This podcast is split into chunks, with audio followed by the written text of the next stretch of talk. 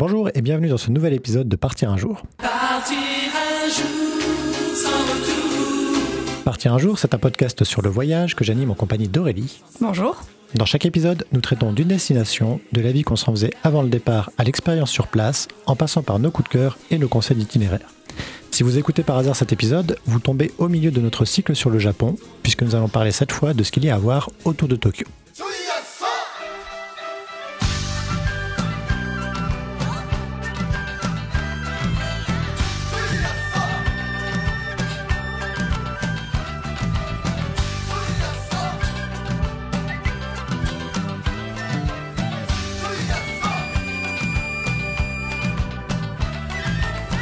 Si dans l'épisode précédent nous avons parcouru Tokyo même, nous allons cette fois-ci parler des excursions possibles depuis la capitale nippone.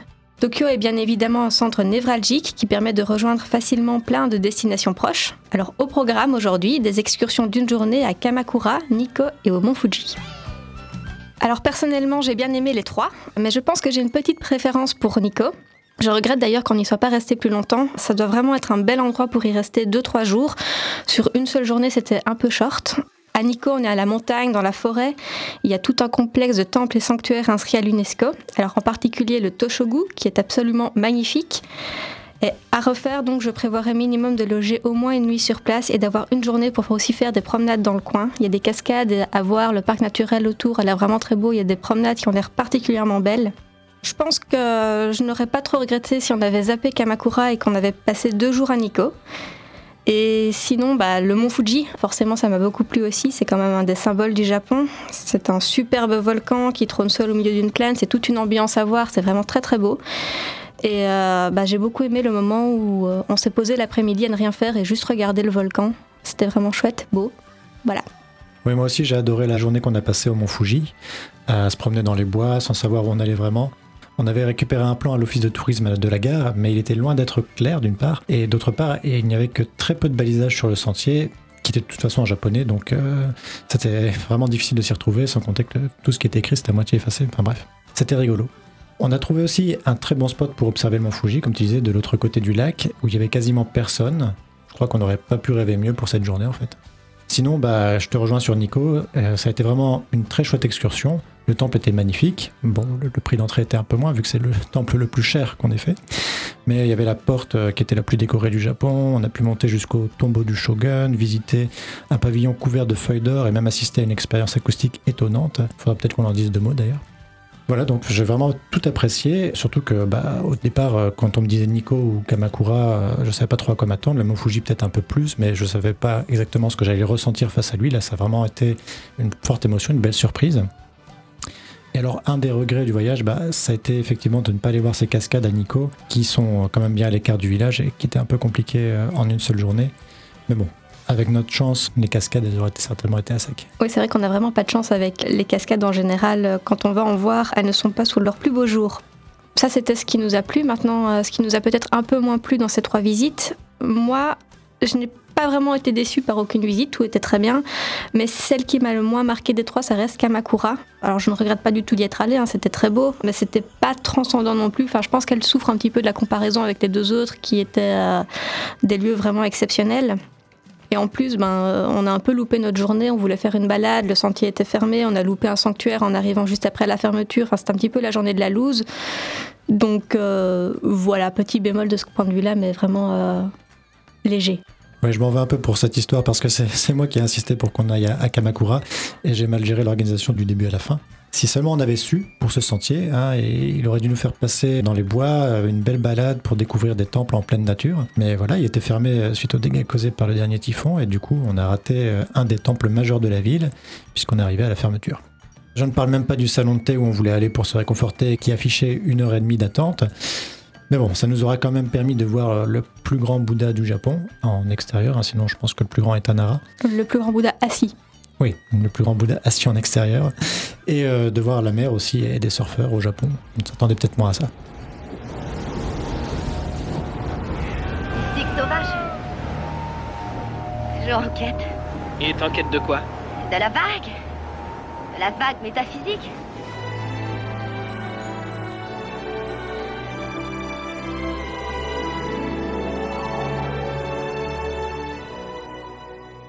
On va rentrer un peu dans le détail de nos excursions. Donc à chaque fois, il a fallu prendre un train pour nous rendre dans les destinations.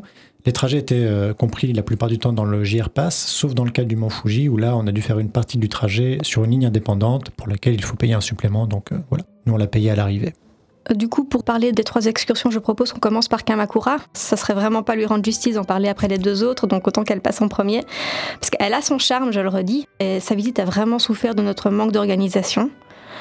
Donc, on s'est rendu à Kamakura en train. Le trajet dure environ 45 minutes. Pour situer un peu Kamakura, donc c'est une ancienne capitale du Japon. Il en reste euh, pas grand-chose de cette époque. Aujourd'hui, la ville est surtout une station balnéaire qui est située juste face à l'océan Pacifique. Oui, et donc euh, justement, bah, une des choses à faire à Kamakura, c'est aller voir le front de mer. Donc c'est un petit peu mon idée parce que finalement, on n'avait pas encore vraiment vu la mer au Japon. On l'avait vu à Hiroshima, mais c'était au milieu d'un petit archipel. Il y avait plein d'îles, c'était pas une mer ouverte. Donc euh, bah, à Kamakura, c'était l'occasion d'aller voir une vue dégagée sur l'océan Pacifique. D'autant qu'il paraît que depuis un endroit sur la plage, on peut voir le mont Fuji. Donc nous, on n'est pas du tout arrivé du bon côté. Euh, le mont Fuji, on ne le voyait pas du tout. Donc il faut faire attention à ça si c'est votre objectif. Mais maintenant, c'était assez sympathique. Comme tu l'as dit, il y avait des kitesurfers, il y avait beaucoup de vent, donc c'est un petit peu frais. Mais euh, ne serait-ce que se rendre euh, jusque-là, on passait par des petites ruelles avec des petites boutiques. Enfin, c'était sympa. La ville est charmante. Ça doit l'être encore plus en été. Mais donc nous, en remontant de la plage, ben, on était juste à côté du temple Azedera, qui a donc été notre première visite de la journée. Le temple Azedera, que je surnommerai le temple des légendes. Il s'agit d'un temple dédié à la déesse Kanon, qu'on retrouve régulièrement au Japon. Et on peut d'ailleurs y admirer une immense statue en bois de la déesse, représentée avec 11 têtes. Alors, je mets ma casquette euh, de conteur.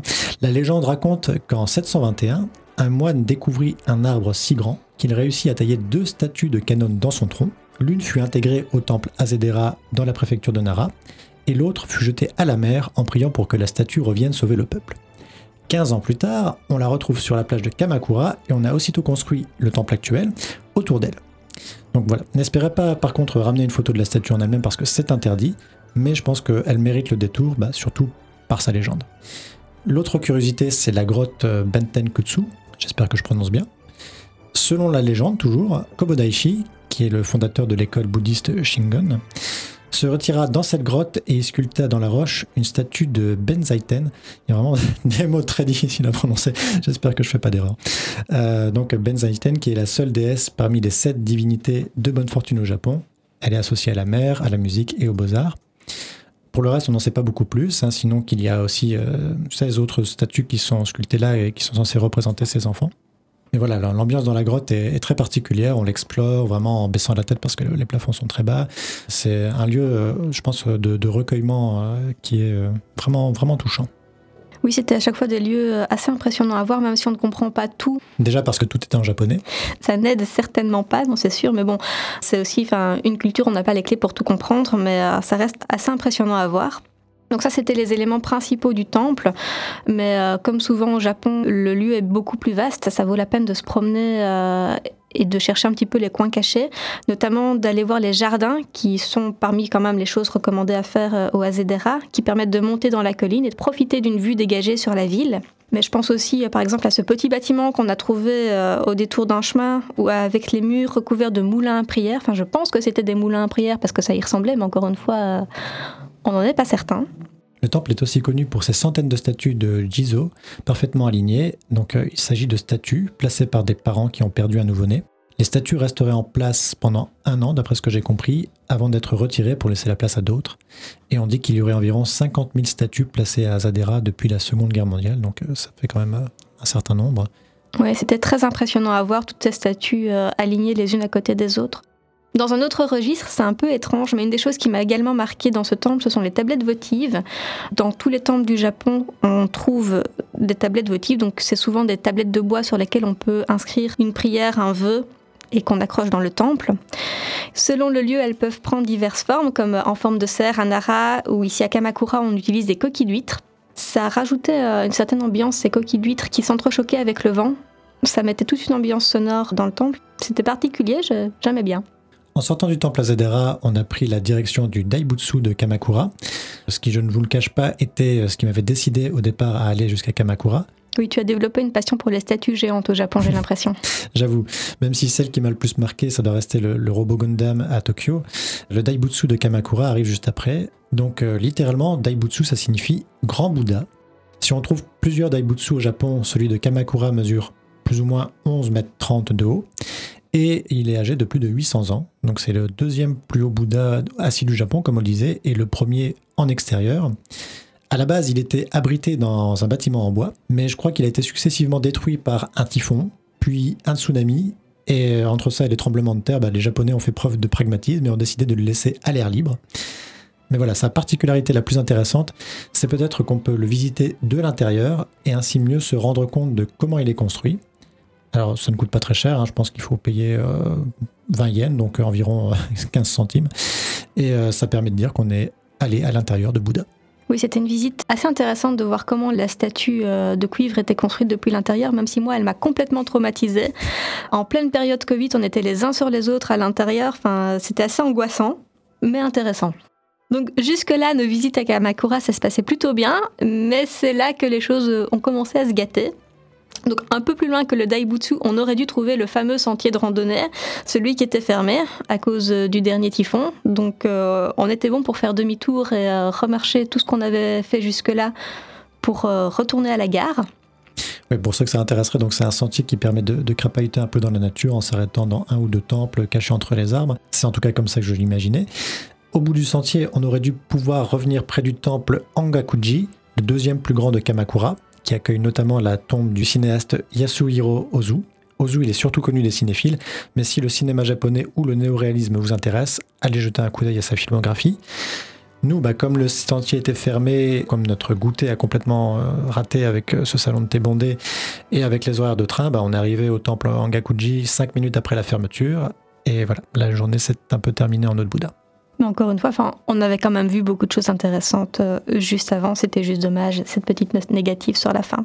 C'est drôle, je suis allée visiter un sanctuaire aujourd'hui. Il y avait des moines qui tapaient sur un gong en chantant et ça me faisait rien.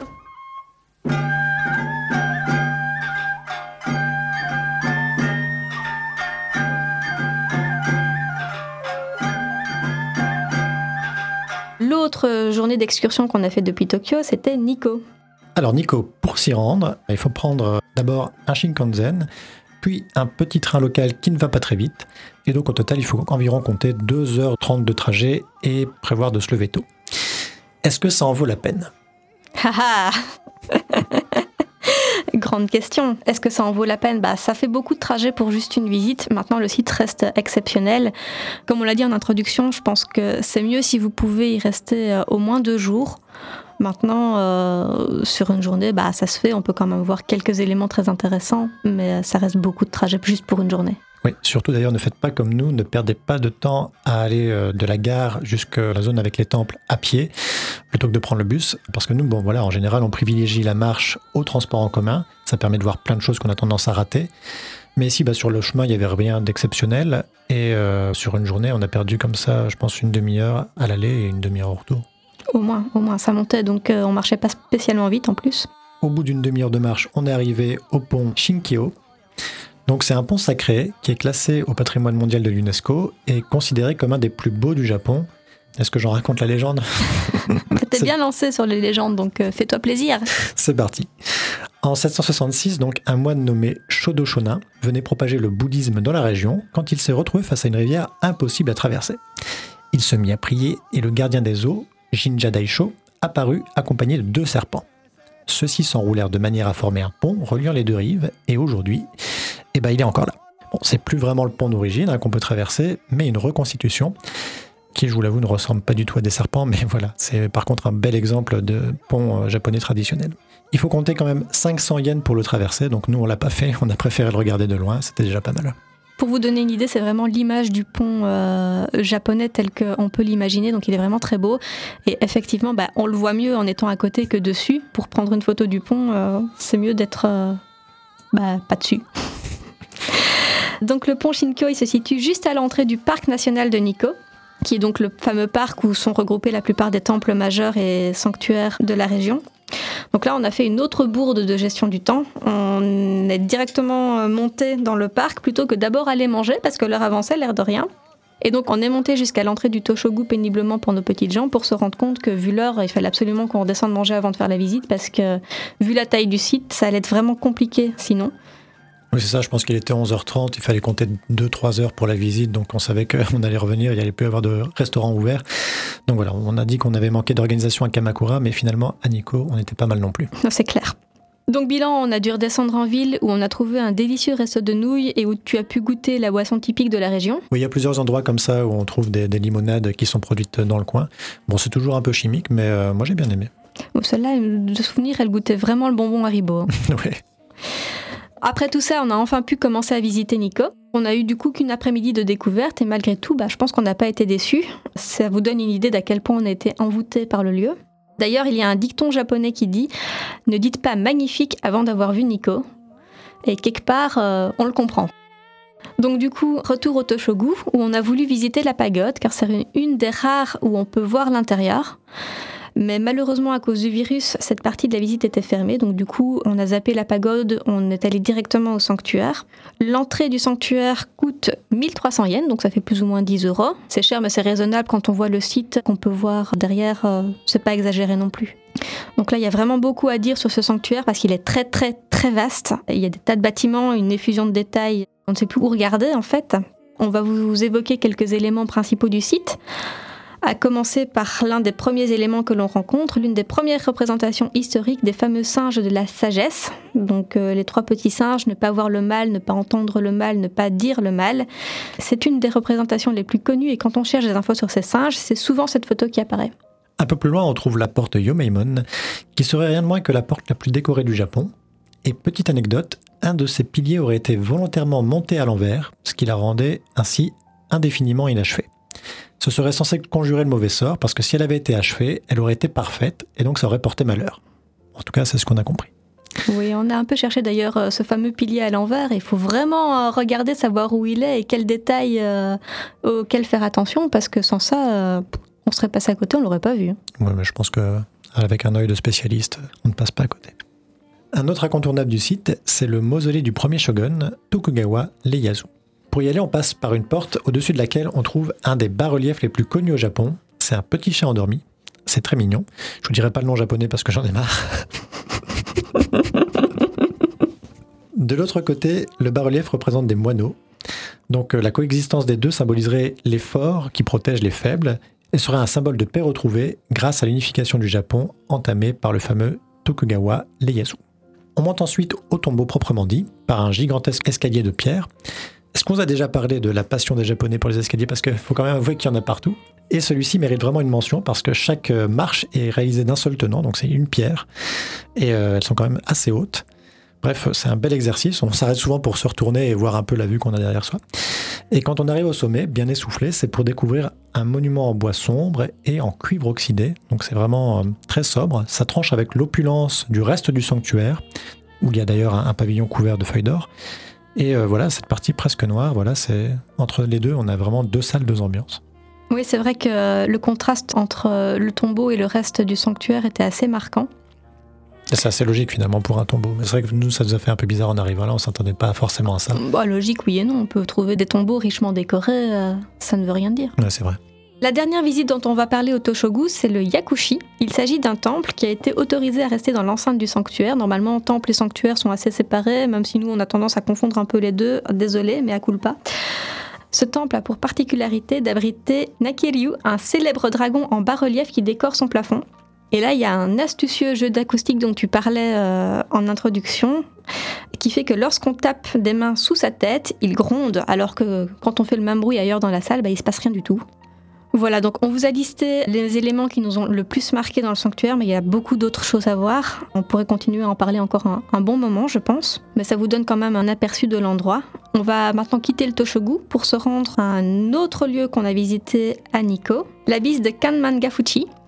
Donc il s'agit d'un site un peu particulier au bord du torrent. C'est d'ailleurs la profondeur de la gorge à cet endroit qui donnerait le nom d'abysse au site. Bon, alors ne vous imaginez pas un canyon immense, hein, c'est un torrent de montagne, hein, c'est pas le, Grand Canyon. Par contre, le site est vraiment très très très très beau. L'eau est, bleue assez incroyable, la rivière est torrentueuse, enfin ça- c'est beau.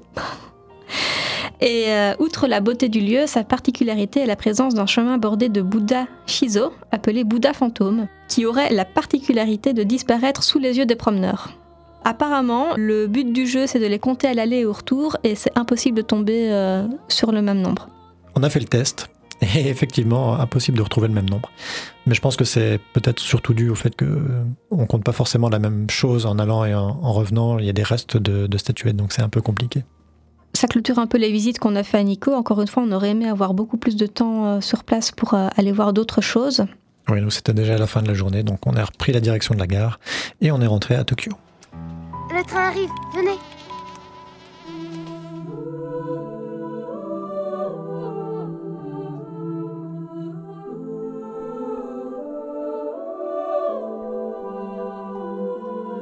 Du coup, dernière excursion qu'on a fait au départ de Tokyo, et je pense que c'était celle qu'on attendait le plus, c'était aller voir le mont Fuji. On était un petit peu en stress avant notre journée d'excursion parce qu'on était déjà passé deux fois devant euh, le volcan lors des trajets en train. On peut le voir, si vous ne le savez pas, depuis la ligne de Shinkansen qui relie Tokyo à Kyoto. Donc si vous n'avez pas spécialement le temps et que vous allez à, à Kyoto, vous avez des chances de pouvoir le voir. Il faut demander à la réservation d'avoir un siège du bon côté. Et donc lors de notre premier passage, on avait un grand ciel bleu, vu euh, dégagé sur tout le paysage, sauf le mont Fuji qui avait décidé de se cacher dans son petit manteau de brouillard. Donc on ne le voyait pas du tout, en fait, c'était un petit peu la déception. Du coup, on se méfiait un peu pour notre journée, on avait peur d'avoir la même. Euh, On se réveille grand ciel bleu, mais on se dit, bah, ça veut pas nécessairement dire volcan visible. Donc du coup, on a trouvé un site avec des webcams en temps réel. On a commencé à checker pour voir ce que ça donnait avant de partir. Il y avait quelques nuages, mais ça avait l'air globalement ok, donc on a décidé de partir le voir. Là encore, on a utilisé le train. Pour nous, le plus simple semblait d'aller jusqu'à la région des cinq lacs. Donc le mont Fuji est en effet entouré de cinq lacs. Mais il y a d'autres endroits à partir desquels il est aussi possible de l'observer. Donc c'est à vous de voir ce qui vous convient le mieux. De notre côté, on a choisi de se rendre au lac Kawaguchi, qui avait l'air de proposer de belles vues et était finalement assez facile d'accès depuis Tokyo. Le but était vraiment de pouvoir observer le mont Fuji, pas d'en faire l'ascension. Donc en mars, en plus, les sentiers sont de toute façon fermés. Et on n'aurait pas eu le temps. En une journée, c'était pas possible. C'est le fait que pour voir une montagne, finalement, on la voit mieux de loin qu'en étant au sommet.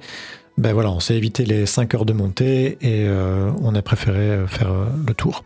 Du coup, si vous partez en été et que vous avez envie de tenter l'ascension, n'oubliez pas de vous renseigner avant sur l'équipement nécessaire ainsi que les coûts sur place parce que bah, ça reste euh, monter au sommet d'une montagne et des choses à vérifier avant de partir. Donc de notre côté, une fois arrivé à Kawaguchiko, on a pris la direction d'un téléphérique pour monter à un premier point de vue, avec un spot pour se faire prendre en photo et une boutique de souvenirs. Voilà, c'était un peu touristique, voire même beaucoup, mais la vue était quand même sympa. Après, je pense qu'on a tous les deux préféré la vue qu'on a eue euh, dans l'après-midi, mais c'était un bon début. Oui, voilà, c'était euh, le petit spot touristique avec vue sur le mont Fuji. Euh, Il y avait un point de vue, on pouvait monter sur une espèce de structure en bois avec des musiques de samouraï et des...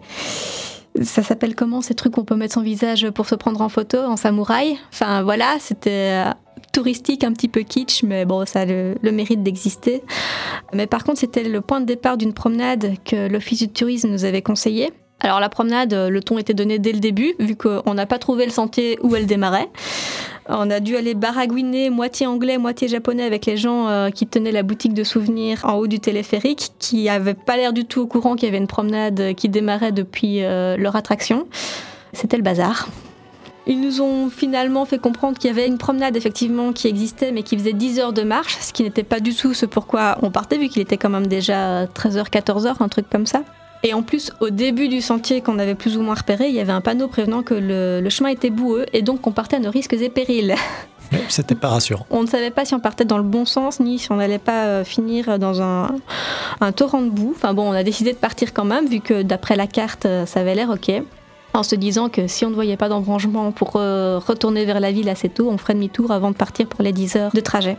Donc on a commencé à marcher dans les bois avec le mont Fuji qui nous accompagnait entre les arbres avant de peu à peu disparaître. Ce qui a commencé à nous rassurer, bah, c'est qu'on a croisé un groupe de randonneurs qui venaient en sens inverse. Euh, moi de mon côté, bah, j'ai essayé de nous localiser sur Google Maps, mais c'était peine perdue parce que le sentier n'apparaissait pas sur la carte. Et voilà, au final, on a surtout fait au jugé jusqu'à arriver au pire panneau du monde, je crois qu'on est d'accord là-dessus. Il y avait un truc écrit sur un morceau de carton ou plastique, je ne sais plus, c'était en japonais, c'était à moitié effacé. Je crois que j'aurais été tout seul, j'aurais continué tout droit en ignorant ce panneau parce que c'était vraiment pas fiable. Mais heureusement, toi, tu as réussi à le déchiffrer. Oui, là, du coup, euh, Google Maps m'a quand même euh, vachement aidé. J'ai joué au jeu des sept différences entre euh, le signe écrit sur le panneau et le signe de la ville juste en bas pour voir si c'était les mêmes. Ça semblait matcher, c'était l'endroit où on devait aller, donc on l'a suivi. Et bah, la suite de la promenade, bah, ça consistait essentiellement à redescendre dans les bois, tout ce qu'on avait monté avec le téléphérique. Donc c'était plutôt sympa et on était vraiment tout seul. Il y avait des morceaux de tissu aussi à intervalles réguliers, de laine ou de tissu, je ne sais plus accroché aux arbres. on n'est pas sûr de ce que c'était. J'ai l'impression que c'était un balisage, mais bon, euh, on n'en sera jamais certain. Moi, j'en suis pas sûr. C'était vraiment trop euh, artisanal et aléatoire euh, pour être un vrai balisage, je pense. On a quand même réussi à redescendre jusqu'en bas, à revenir en ville, et on a atterri juste en face d'un arrêt de bus pour embarquer dans une navette qui fait le tour du lac et qui passe aux différents points de vue. Donc finalement, bah, ça devait être le bon chemin. On a juste fait une petite gaffe là en montant dans le bus avec notre carte Passmo. Si vous ne vous souvenez pas de ce que c'est la carte Passmo, je vous renvoie vers euh, le premier épisode sur le Japon où on explique tout ça. Voilà, donc c'est la carte pour monter dans le bus. Nous, on l'a pas scanné en montant à bord. Et euh, il faut avouer que la procédure est différente de celle à laquelle on s'était habitué à Kyoto. Donc euh, je pense que l'erreur était permise. Mais on s'est quand même fait un peu remonter les bretelles par le chauffeur. Et puis on est descendu au parc après le parc Oishi. Le parc Oishi, c'est apparemment une espèce de jardin botanique qui est rattaché au Kawaguchiko Natural Living Center. Quasiment tout était fermé, à cause du coronavirus bien sûr, à part la boutique de souvenirs et quelques restos. Donc bah, nous on a fait un peu le tour dehors, on a surtout profité de la vue, qui était quand même assez magique. Oui, la vue était absolument incroyable. Il y avait juste euh, le lac devant le mont Fuji. C'était vraiment très très beau et le lieu est très sympa pour se promener. D'ailleurs, enfin, moi, j'ai tellement adoré la vue que j'ai proposé qu'on reste simplement là pour finir la journée et qu'on n'aille pas voir ailleurs. On était bien, donc euh, autant en profiter. Donc on s'est trouvé un petit resto où on a bu un chocolat chaud, genre le, chocolat chaud le plus cher de toute ma vie, je pense. T'exagères un peu, je pense qu'au Starbucks, ça doit être à peu près équivalent. Euh, je sais plus combien on a payé, mais euh, c'était bien salé quand même. Et on s'est euh, enfin juste baladé dans le coin en, se remplissant les yeux de la vue et euh, en faisant rien d'autre. Donc euh, j'espérais aussi traîner un petit peu jusqu'au coucher du soleil. Malheureusement, la dernière navette partait avant, donc on l'a pas vue. On l'a vue depuis la navette qui continue, elle longe le lac et on continue à avoir des vues sur le volcan tout du long. Donc on a quand même vu pas mal de belles choses aussi sur le trajet du retour. Pour mettre peut-être un, bémol euh, sur le parc Oishi, nous on a eu beaucoup de chance parce qu'il y avait vraiment personne, mais il y avait euh, deux stands à selfie où on peut déposer son téléphone pour s'auto-prendre en photo. Ça laisse penser qu'il y a peut-être d'habitude plus de monde qui vient là pour profiter du point de vue. C'est un point de vue assez connu sur euh, le volcan quand on, fait des recherches sur le mont Fuji. on voit assez souvent le lieu où on était qui ressort. Ouais. Ainsi se terminent nos excursions autour de Tokyo.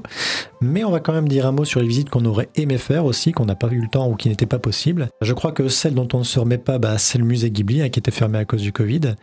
Donc techniquement, le musée se trouve dans la préfecture de Tokyo, mais comme il est très excentré, le mieux c'est de prendre un train pour y aller. Et bah, si vous vous demandez ce qu'est le musée Ghibli, hein, juste pour resituer, c'est un musée autour de l'univers du studio d'animation Ghibli, qui est dirigé par Hayao Miyazaki, et qui a produit notamment bah, Princesse Mononoke ou Le Voyage de Chihiro, pour n'en citer que deux. Si vous voulez faire la visite du musée Ghibli, il faut savoir qu'il faut acheter les places un mois en avance, et euh, il faut faire assez gaffe si vous... Enfin, c'est assez compliqué, il y a des prestataires qui gonflent les prix. L'entrée coûte 1000 yens, soit un peu moins de 10 euros, et on trouve des prestataires qui proposent des excursions à plus de 100 euros sans problème sur Internet, donc méfiez-vous, c'est 10 euros, il y a moyen d'acheter en ligne avant le départ sur euh, le site officiel, ne vous faites pas avoir. Oui, nous, on s'était réveillés au milieu de la nuit pour pouvoir acheter nos places parce que même au milieu de la nuit, en fait, le jour J, elles partent très vite. Et pour avoir son slot horaire, bah, il faut vraiment pas euh, attendre le lendemain matin. Donc euh, voilà, on était contents, on avait nos places. Le musée a finalement fermé une première fois. On a trouvé un moyen pour acheter d'autres euh, places pour un peu plus tard. Malheureusement, le musée a à nouveau fermé, donc on a eu deux fois un peu le couteau dans le cœur. Ça a été un ascenseur émotionnel, ce musée. C'était horrible. Sinon, on en a parlé, mais à Nico, on aurait vraiment aimé profiter euh, plus de la région et de la nature. Mais si vous ne voulez pas aller jusqu'à Nico, ou si vous n'avez pas le temps, vous trouvez qu'une journée c'est trop court euh, pour en profiter, il y a une autre visite proche de Tokyo qui est le mont Takao qui est une montagne qui accueille pas mal de promenades et dans laquelle il y a pas mal de temples et sanctuaires. Donc euh, on retrouve un petit peu la même ambiance, même si ce sont des sites moins importants qu'à Nico, ça reste très certainement très beau. Enfin, moi j'aurais bien poussé jusqu'au parc des singes à Jigokudani, dans les Alpes japonaises. On y voit notamment des macaques se baigner dans les sources chaudes naturelles, mais c'est pas un zoo, c'est un parc, puisque les singes sont totalement en liberté, même s'ils sont nourris par les soigneurs du parc. Deux choses nous ont fait renoncer à y aller. D'abord le manque de temps, hein, puisqu'il faut quand même 2 à 3 heures pour s'y rendre, et la foule ensuite, parce que le lieu est très très fréquenté par les visiteurs en hiver. Donc voilà, il aurait peut-être fallu trouver un ryokan sur place pour y dormir, et bah, c'était pas possible. hein. Donc voilà, tant pis, ce sera pour une prochaine fois. Et bah, en parlant de prochaine fois, ça nous amène euh, naturellement à la traditionnelle question est-ce qu'on y retournerait? Alors, on ne parle pas du Japon ici, hein, parce que là, c'est sûr qu'on y retournerait, mais plutôt des lieux qu'on vient d'évoquer. Alors moi, sans surprise, je retournerai volontiers à Nikko. On a vu beaucoup, mais on n'a pas tout vu. Mais Kamakura aussi, c'était la petite déception, mais euh, je crois qu'elle a joué euh, malchance entre notre manque d'organisation et le sentier fermé, etc. Euh, Je pense qu'on lui a pas rendu justice et on est passé à côté. Concernant le mont Fuji, c'est plus compliqué. On a vu le volcan et multiplier les points de vue, ça n'aurait sans doute pas énormément d'intérêt. Peut-être se motiver pour tenter l'ascension, mais ça a l'air quand même compliqué. Je suis pas sûre d'avoir le courage. Mais maintenant, le site est beau, donc si je suis au Japon, que j'ai une journée euh, que je ne sais pas quoi faire, est-ce que j'aurais envie de retourner le voir Peut-être? Par rapport au Mont Fuji, je pense que l'apercevoir du train qui relie Tokyo à Kyoto me suffirait. Ce serait un peu comme croiser un vieil ami en passant. Comme tu l'as dit, euh, il y a vraiment de quoi retourner à Nikko. Pour cette fois s'éloigner de la ville et aller explorer les alentours. Par contre, moi j'aurais beaucoup de mal à retourner à Kamakura. Euh, je pense que j'étais un peu traumatisé par nos mésaventures sur place.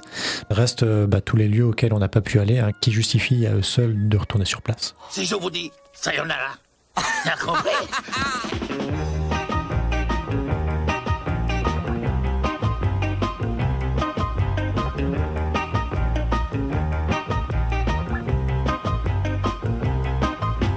C'est tout ce qu'on avait à vous proposer comme excursion à faire autour de Tokyo. J'espère que cet épisode vous a plu et bah, si c'est le cas, n'hésitez pas à vous abonner au podcast via Apple Podcast, Google Podcast, Spotify, Deezer ou via le flux RSS. On est vraiment partout. Si vous avez encore des questions, bah, vous pouvez nous les poser en commentaire ou sur nos blogs respectifs. Donc toi Aurélie, c'est sur Sautedepuce.fr avec des tirets. moi c'est sur notevoyageur.eu. Et nous vous donnons rendez-vous très bientôt pour un nouvel épisode qui portera cette fois sur Nara et Osaka. D'ici là, bon voyage. Bon voyage